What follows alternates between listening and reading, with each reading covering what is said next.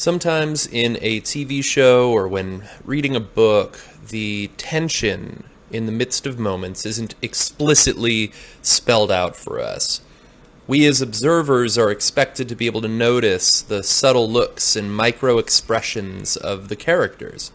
We're supposed to remember their motivations, their previous moments of perhaps uncomfortable awkwardness, and keep track of the characters that have slighted them in the past that moments when an adversarial character walks into the room, or maybe a, an important letter falls out of a bundle to the ground, or a love interest misinterprets the phrasing of a sentence and is offended. We are supposed to just know why there is tension, why there is drama. And perhaps, as often happens to us, if you're only passively paying attention due to other distractions that you might be participating in, you might even lean over to ask your friend or your spouse, what, What's happening in this scene? Who, who is that? Why did the music change? What does this mean? And in today's passages, we're going to have this building tension in the life of David the way he feels isn't going to be explicitly told to us. We're supposed to just know. We'll pick up in 1 Samuel 28, verse 1, the first of this building tension. In those days, the Philistines gathered their forces for war to fight against Israel. And Achish said to David, Understand, that you and your men are to go out with me in the army. You're supposed to feel tension. Why? Because Israel is David's homeland. The only reason he's fled from Israel is because he's in exile due to Saul having hunted him down to kill him over and over and over again. And he's been hiding amongst the enemy army, the Philistines. He's been living there for some time now, months, over a year. And now his loyalty is being tested. In Bible commentaries about David's thoughts in this moment, Henry uh, Matthew Henry he says David waited with a secret hope that the Lord would help him out of this difficulty. But he seems to have been influenced too much by the fear of man in consenting to attend Achish. And so that we, we see there's this internal tension that commentators on this passage they feel is obvious. And I'm going to have to try to build that case for you because they don't give me much to work off of. They just in what they write, it's it's kind of assumed. Now this is this is the case I'm going to build as far as what David's thoughts are in this moment because he's going to say things that make you think, "Oh, he wants to. He wants to go to war with Achish against Israel." He wants to please this Philistine king. He has new loyalties now, and he no longer cares for Israel. That's what the plain reading would suggest. But we must discern the motives in his heart. Previously, David had avoided attacking Israel, and he was intentionally vague in his description of his raids that King Achish presumed had been against Israel. I want us to ask why would David have gone through all this work of misinforming him? And the reason is because he doesn't want to attack Israel. But he wants King Achish to believe that he's willing to. Now, think about David's perception of the people of Israel. This is what we've known so far from his own mouth when David was a young boy bringing food to the Israelite army that was encamped against the Philistines, and he overhears the taunts of a giant named Goliath. 1 Samuel 17. He said to the men who stood by him, What shall be done for the man who kills this Philistine and takes away the reproach from Israel? For who is this uncircumcised Philistine that he should defy the armies of the living God. Right? David cared about Israel's integrity.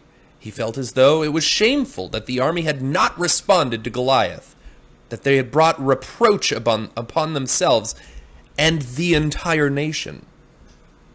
And David also felt that the Goliath's taunts were spoken against the armies. And if taunts were to be responded with an attack, how much more would actually raising a sword against them have been justified in justice being brought? David also considered that those armies belong to the living God. That in his mind, attacking those armies is an attack on God himself. And we've already seen how he's often stayed his own hand at attacking King Saul because Saul was the Lord's anointed. Many of these moments when Saul has been hunting David, Saul has 3,000 Israelite soldiers with him. And David never took his own crew to attack that army. In 1 Samuel 17, when David finally challenges Goliath, he says, You come to me with a sword and a spear and with a javelin, but I come to you in the name of the Lord of hosts, the God of the armies of Israel, whom you have defied. Right? And so, in his mind, not only do these armies belong to God, but God in some way belongs to them. It's this mutual relationship. They are connected to one another in covenant. And David was offended that this giant, this Philistine, had defied God's armies and God himself. When he later on in the future, okay, is king of Israel and is planning on getting the Ark of the Covenant back into the city, in 1 Chronicles 13:2, David said to all the assembly of Israel, If it seems good to you and from the Lord our God, let us send abroad to our brothers who remain in all the lands of Israel, as well as to the priests and Levites in the cities that have pasture lands, that they may be gathered to us. That in David's mind, the people of Israel are brothers this is family to him, and he should not raise his sword against his family. And as that ark of the covenant is being brought into the city, and David is dancing and rejoicing, and his wife Michal is embarrassed and ashamed by him, in verse 21, David says to Michal, It was before the Lord who chose me above your father and above all his house to appoint me as prince over Israel, the people of the Lord. And I will celebrate before the Lord. David recognizes Israel as the people of the Lord. How could he, a man after God's own heart, attack God's own people? The only people on the earth at that time that were a light to the nations, the very people that God had chosen and made a covenant with, was the nation of Israel. And now David finds himself across the valley on the other side, the wrong side, soon to go to war with them. Now, as far as David's thoughts about attacking Israel, consider this. David considered the failure of King Saul's bodyguard to protect him as being something that deserved death. In 1 Samuel 26, when David had snuck into the camp, he says to Abner, Are you not a man? Who is like you in Israel? Why then have you not kept watch over your lord the king? For one of the people came in to destroy the king, your lord. This thing that you have done is not good, and as the Lord lives, you deserve to die, because you have not kept watch over your Lord, the Lord's anointed. And now see where the king's spear, etc., etc., is. And so, if David thought that the bodyguard who failed to protect the king of Israel Right? He didn't attack the king. He failed to protect the king of Israel. was deserving of death, how much more would David consider it wrong to actually wield a blade against the people of God? Saul had sinned against David, and David thought what Abner did was despicable. The people of Israel had not sinned against David. He surely could not lift up his sword against his own people. And so, what will David do? He's hiding out among the Philistines. He's gained the favor of King Achish. And now Achish has made it very plain. Understand, you will go to war with me against Israel. 1 Samuel 29, verse 2. David said to Achish, Very well, you shall know what your servant can do. And Achish said to David, Very well, I will make you my bodyguard for life. David's entrapped. He's going to be forced to fight Israel. And when confronted, he chooses to respond nonchalantly. Right? He's, he says to the king, uh, You've heard about me in battle. You'll finally get to see my abilities. He knew he couldn't show any reluctance. Achish reads David's response as loyalty. He knew, just as we are supposed to know, that this could have been a breaking point for the two of them. He decides that if David can go against war, go to war against Israel, then there is nothing that will ever separate the two of them. He could use David as a bodyguard, trusting that he would never betray him. He can have David's skill as a warrior near to him at all times without worrying about a sudden change in loyalty. And so, as a result of David's response, he gets a promotion. He is drawn deeper into an ungodly world. At what point will he be exposed as not being like the rest of them? Will they find out he doesn't think like they do? Like Daniel in Babylon, will his faithfulness to God cause a divide between him and the king? Will prayer diet, devotion to the Lord at some point be viewed as disloyalty, treason. He will seek the prosperity of his city, but when obeying God requires disobeying the king, he already knows what his choice must be. Just like Jesus praying in the Garden Gethsemane, he makes up his mind in that moment Not my will, but yours be done that regardless of what he faces the next day, if he is to be delivered by a legion of angels, then wonderful. But if the Father is pleased to have the Son go to the cross, then he will glorify the Father in his death. David, in this moment, must have the utmost confidence in his relationship with God. He must take great care in managing his own conscience. He needs to be careful not to cross the line. He needs to know now what hill he is willing to die on. Church, we will find ourselves in similar situations. We are in the world, but not of it. We are a light to this world, surrounded by darkness. People may enjoy our company at times, but in other moments they will be perplexed by our quaint beliefs.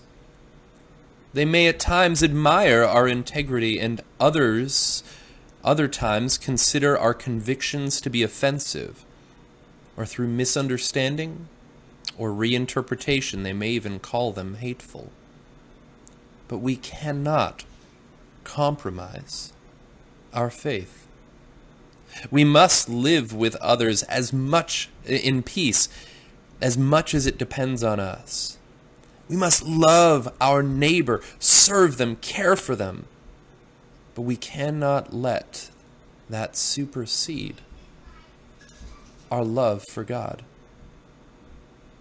There may be a moment in which we come to an impasse, that our loyalty cannot be divided, in which we will love God with our heart, soul, mind, and strength, since that is the greatest commandment.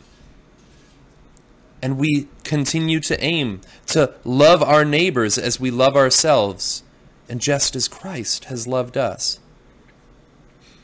But we will love our neighbors as God defines it and guides us to do so, which won't always be in the same way that they desire love.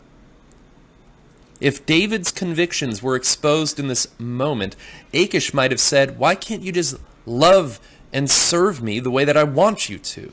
Why can't you just go to war against Israel? And even if it was misunderstood by Achish, David would have to love and obey God more than he loved Achish. It's interesting that for this whole season in which he's lived with Achish, David didn't bluntly lead with his convictions. He is willing to allow some amount of ambiguity for a season. He doesn't just blurt out, I am loyal to Israel, and when it comes down to it, I will fight you to the death before I fight them. No. He spends time with Achish. He lets his integrity be put on display.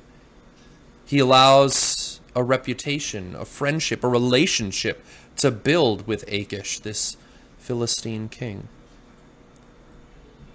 The son of David, the son of God, the son of man, Jesus, he isn't afraid of offending others or let or letting them know where he stands. But other times when it isn't a critical issue, he defers. When Simon Peter is asked whether or not Jesus pays the temple tax, he's like, oh, of course. And when he comes into the house where Jesus is, Jesus speaks to him and says, What do you think, Simon? From whom do the kings of the earth take toll or tax? From their sons or from others? And when he said, From others, Jesus said to him, Then the sons are free. However, not to give offense to them, go to the sea and cast a hook and take the first fish that comes up. And when you open its mouth, you will find a shekel. Take that and give it to them for me and for yourself. Notice what Jesus does. He speaks the truth, and he says, however, not to give offense, give it to them. I'm going to avoid offending them over something that's not that big of a deal. Notice that Jesus doesn't consider money to be worth more than relationship. Jesus is willing to suffer financial loss for the sake of remaining friendly, but he is never willing to compromise truth for the sake of avoiding offense. What's interesting is as we read this little exchange between David and Achish, it's after this that we catch this like kind of like meanwhile moment, uh, like what's going on with Saul, and it's not actually chronologically lined up. It takes place when Saul seeks after a medium to get wisdom from the now dead prophet Samuel. Right? And he's told that tomorrow he's going to die in battle but it's actually not the same battle that David's about to go into. And so, what I want to point out is that, like, what is the writer of this passage doing? We see this point of con- conflict for David, in which he has the opportunity to compromise or to stay true to his values, and this building tension. And I imagine it's perhaps written this way to give us a contrast between the choices and compromises that Saul makes compared to David. Saul has disobeyed the Lord to the point of the Lord abandoning him.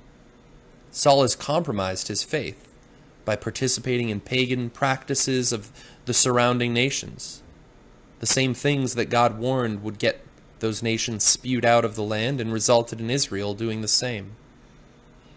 And now the question is what is David going to do? Saul is a compromised king. If David is to be king, what will he be like? Will he compromise in similar ways? Will he take a path of convenience, of least resistance? What is David thinking? What is he praying in this moment?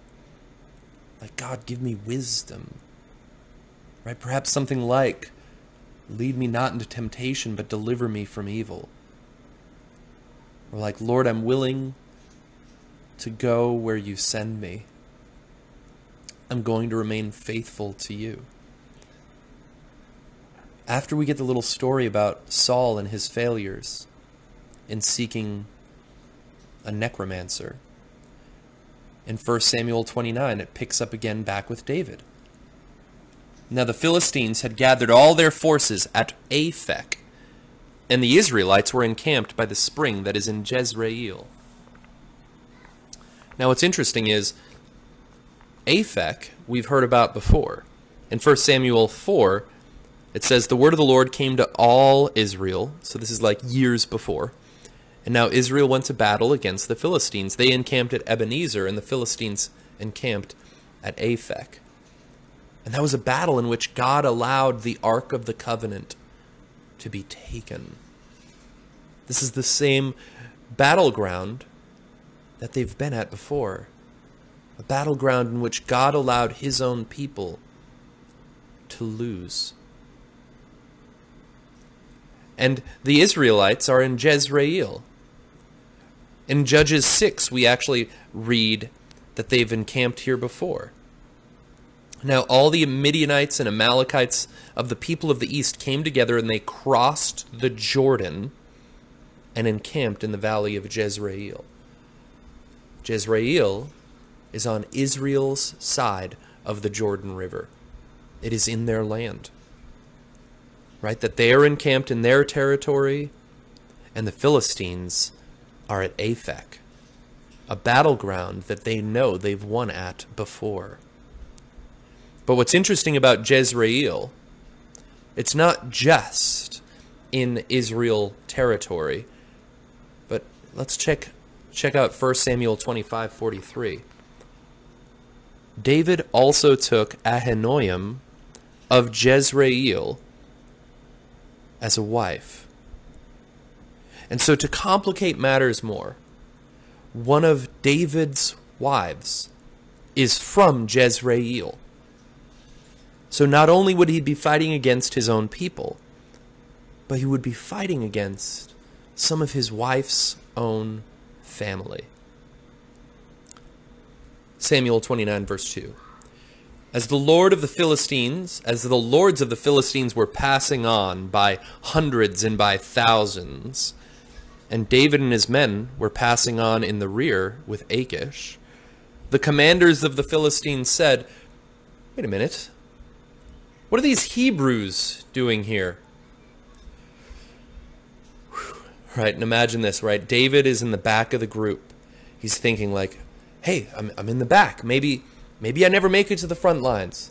Maybe I never have to raise my sword against an Israelite. Maybe this will be resolved long before I come to this point of conflict. But oh no, he's been spotted. These Philistine commanders recognize him and his band of, of men. And the commanders bring up the very topic that David has been trying to hide. Is he going to be exposed? Will he have to fight these thousands right now? Will him and his men be killed? What does he do? Let's continue reading. And Achish, the king, remember, he said to the commanders of the Philistines, Is this not David, the servant of Saul, king of Israel, who has been with me now for days and years? And since he deserted to me, I have found no fault in him to this day. He says the phrase that David deserted to him. I imagine those words could have stung David. Did David desert his own people? The armies of the Lord? No, he fled from the maniacal and murderous Saul who had been hunting him. But that surely must be what some others thought about him. He's a deserter. He is misunderstood by the world and possibly even by the followers of God. But nonetheless, Achish argues David is loyal to me, and he has been for years. Verse 4 But the commanders of the Philistines were angry with him.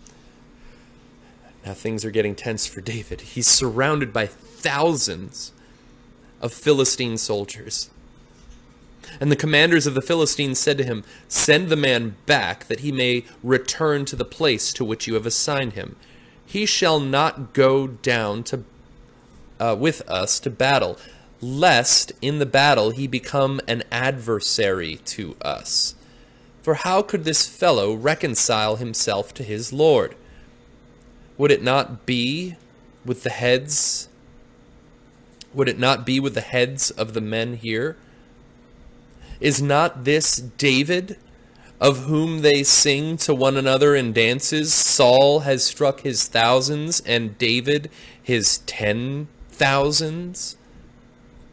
Right? They remind Achish, like, dude, there's a song about this guy, about how he's killed ten thousands of our own people. Just because you think he's quit doing it for a couple years doesn't mean that he's done. Right? Think about David. This argument is going on. Like, there's raised voices and armies and swords and spears present. Reminds me, you know, it probably looked something like this right? David among the Philistine army when they mention the song about how he's killed thousands of them, ten thousands of them. And so, verse 6 Then Achish called David and said to him, As the Lord lives, you have been honest, and to me it seems right. Seems right that you should march out with me in the campaign. For I have found nothing wrong with you in you from the day of your coming to me to this day. Nevertheless, the Lord's do not approve of you.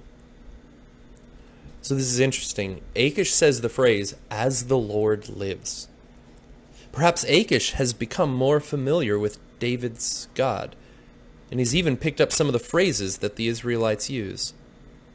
In other moments in Scripture, it seems that those who have no faith or have lost it can politely use the phrase, as the Lord your God lives. It happens in 1 Kings 17 when there's a, a hungry widow that says, As the Lord your God lives, I have nothing baked, only a handful of flour in a jar and a little oil in a jug. And so perhaps Achish has begun to have some faith in Yahweh as a result of David's influence. He admits the existence of the Lord. He yields to acknowledging God, but perhaps hasn't yet submitted to the Lord's authority. It's interesting that there can be this moment, similar to C.S. Lewis being the most reluctant convert, in which he has already intellectually concluded that Christianity is true prior to receiving salvation. He's like, all right, God is real. Jesus is God. Jesus is the Savior of the world. Do I want to yield to him as my king? Right? He's he's he's decided, he's concluded the truth of those claims, but he's like, I don't know if I'm ready for that.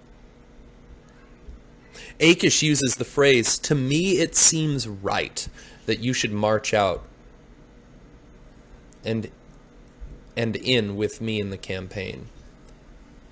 Pay attention to this that in the world there is subjective morality. They have their own definitions of good and evil. They do what seems right to them. And what seems right to them will not always be right with God. And so this is where the tension builds, right? Where they have a different morality than we do, and they might even be offended at the things that God says is good or evil. And we feel tense, right? But notice what happens in this moment. The Lord brought David to this point of testing in his heart and in his loyalty, but doesn't require of him yet to prove it. Achish in verse 7 says, So go back now and go peaceably, that you may not displease the lords of the Philistines. David, David is in the clear. This is amazing. Like, the Lord has provided a way of escape from temptation. But in this moment, David also can't just be like, oh my goodness, Achish, I'm telling you, I was worried because I didn't know what I was going to do when I got into that battle right? Like he's still standing before the Philistine king in the presence of thousands of their army. And so David said to Achish in verse 8, why can't why can't I, right? But what have I done? What have you found in your servant from the day I entered your service until now that I may not go and fight against the armies of my lord the king? He's like, I surely wanted to do that. And so he continues to present himself as a servant to Achish. And Achish answered David and said, I know that you are as blameless in my sight as an angel of God. Nevertheless, the commanders of the Philistines have said, He shall not go up with us to the battle. I wonder if this is starting to make David feel guilty. Because Achish has said to him already by this point, As the Lord lives, you have been honest. And now he says, I know that you are as blameless in my sight as an angel of God. I think it is clear from earlier passages that David has not been fully honest with Achish. It's possible Achish is even trying to tease out David's motives to see through the apparent eagerness to remain in battle. The commanders had given him an ultimatum. They didn't want to risk David being there, and they wouldn't go to war with David. And so Achish has allowed David to go away. He says, Now then, verse 10 Rise in the morning with the servants of your Lord who came with you, and start early in the morning and depart as soon as you have light. And so here Achish admits that David and his men serve the Lord, but he doesn't. He says the servants of your Lord, not the Lord, indicating that God, Yahweh, is the definitive Lord of lords and King of kings. And so David set out with his men early in the morning to return to the land of the Philistines. But the Philistines went up to Jezreel. So David and his men walk away from this battle, not knowing what the Lord's will is, who will win. But he returns. In his heart, his motives were fully tested but he didn't have to make the choice. It's interesting that God provided a way out of temptation. What would have happened if David yielded and had lifted his sword to fight against his kinsmen? Would they ever have received him as king? He was among the enemy and about to be compelled to fight alongside them. It was a tricky moment indeed. He could have brought God's wrath upon himself, and he would have brought the judgment of his kinsmen for sure. And so it's interesting that David was loyal to God. David was loyal to God's people. David considered them God's and he considered them brothers. And I want to suggest to you you have this same type of family. the church of God is family. It's family. We are also, throughout the scripture, referred to as the brothers, the family of God.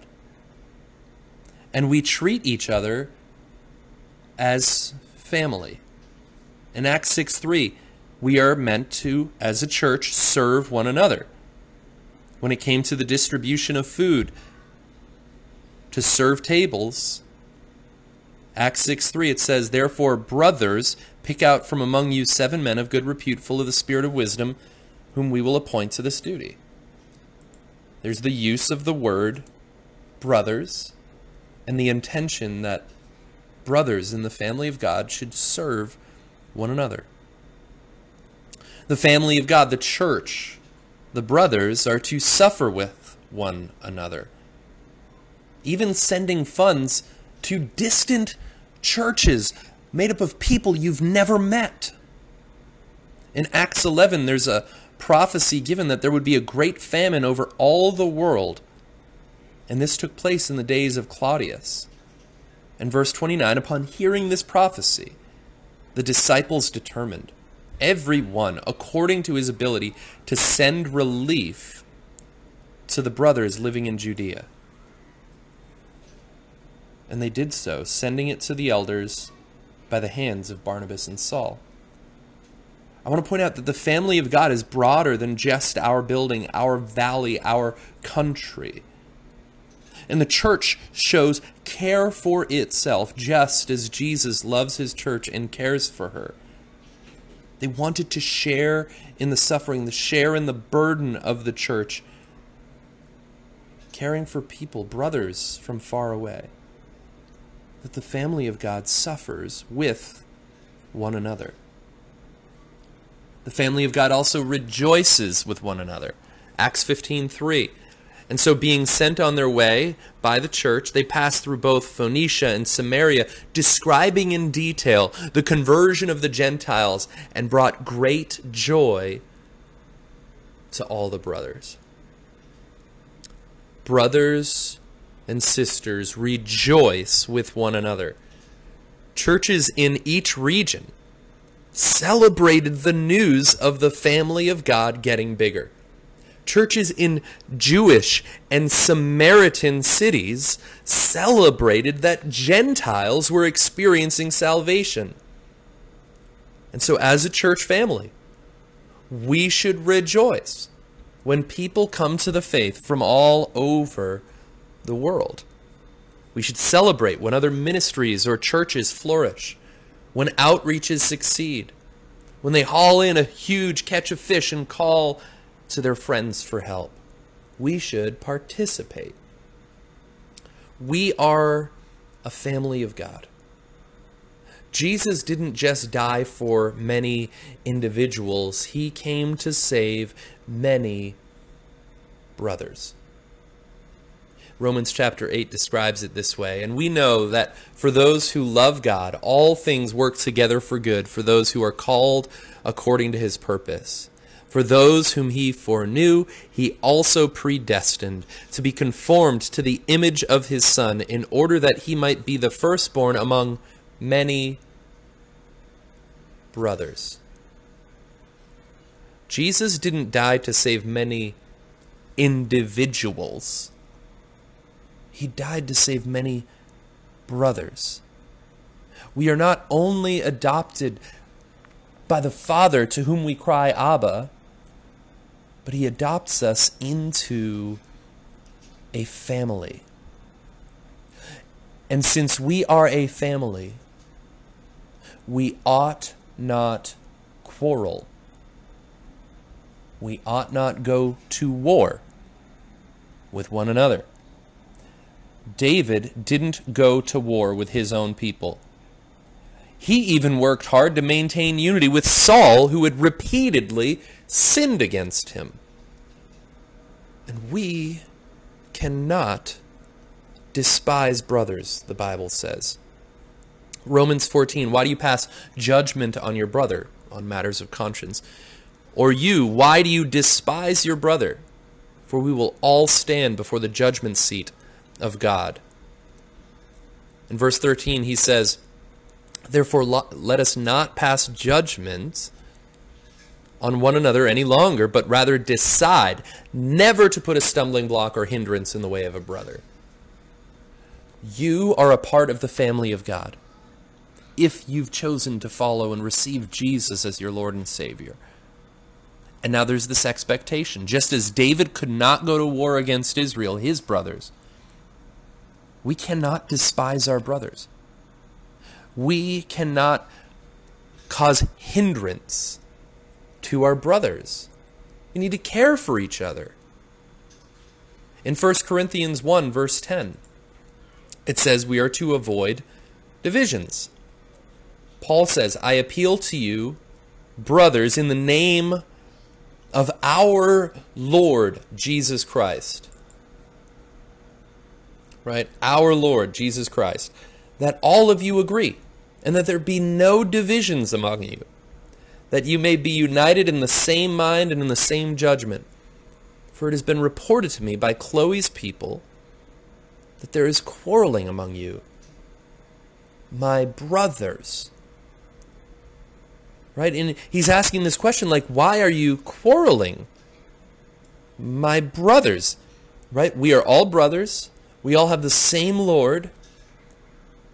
And you're fighting. And what's interesting was the fighting that was taking place was all in regards to which preachers and which ministries they liked. Paul says this shouldn't happen. Paul in 1 Corinthians 6, he says that there will be times when we as brothers will grieve one another.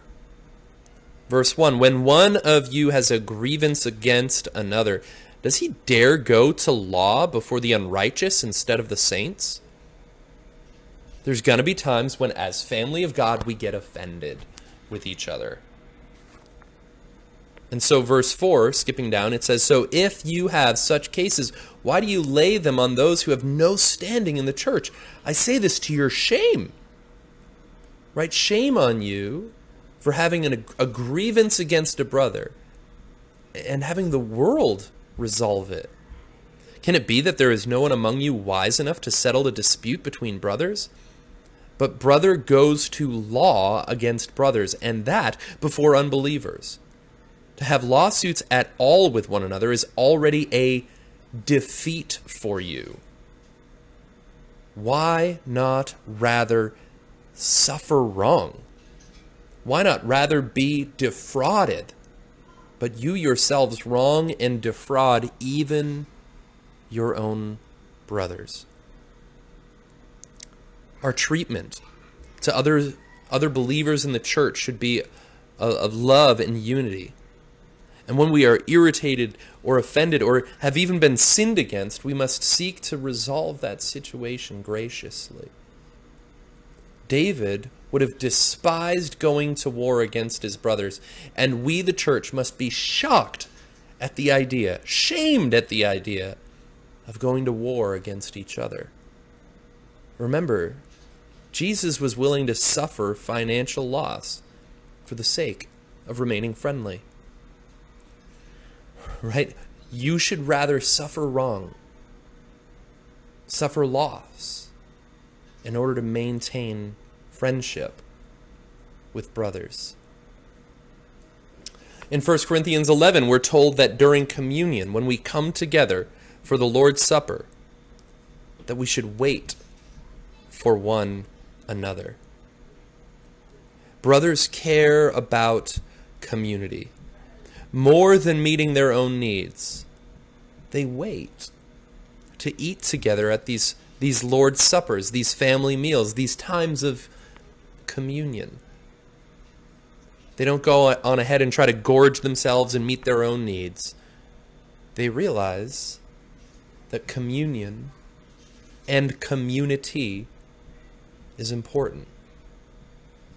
When it comes to worship times together and using the gifts of God, 1 Corinthians 14, 26. What then, brothers, when you come together, each one has a hymn, a lesson, a revelation, a tongue, or an interpretation. Let all things be done for building up. That whole chapter is this idea about not pushing our own gifts, trying to get our own way, but making space for others' gifts to be celebrated. Using our gifts when we do to build up the family of God. Now, what's interesting about this idea of brothers is that while we, with the rest of humanity, are made in the image of God and we love them as neighbors and we desire to see them come to know and follow Jesus, brothers care about the truth and expose false brothers.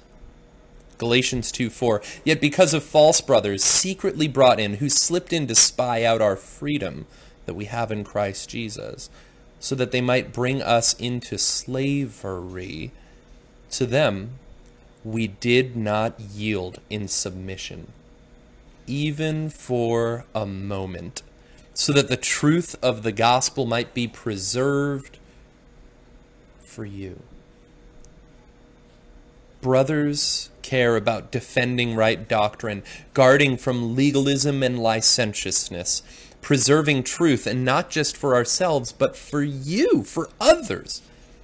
We use our biblical knowledge to expose lies and false apostles so that younger brothers and sisters can grow safely in freedom and in truth, not enslaved to human tradition.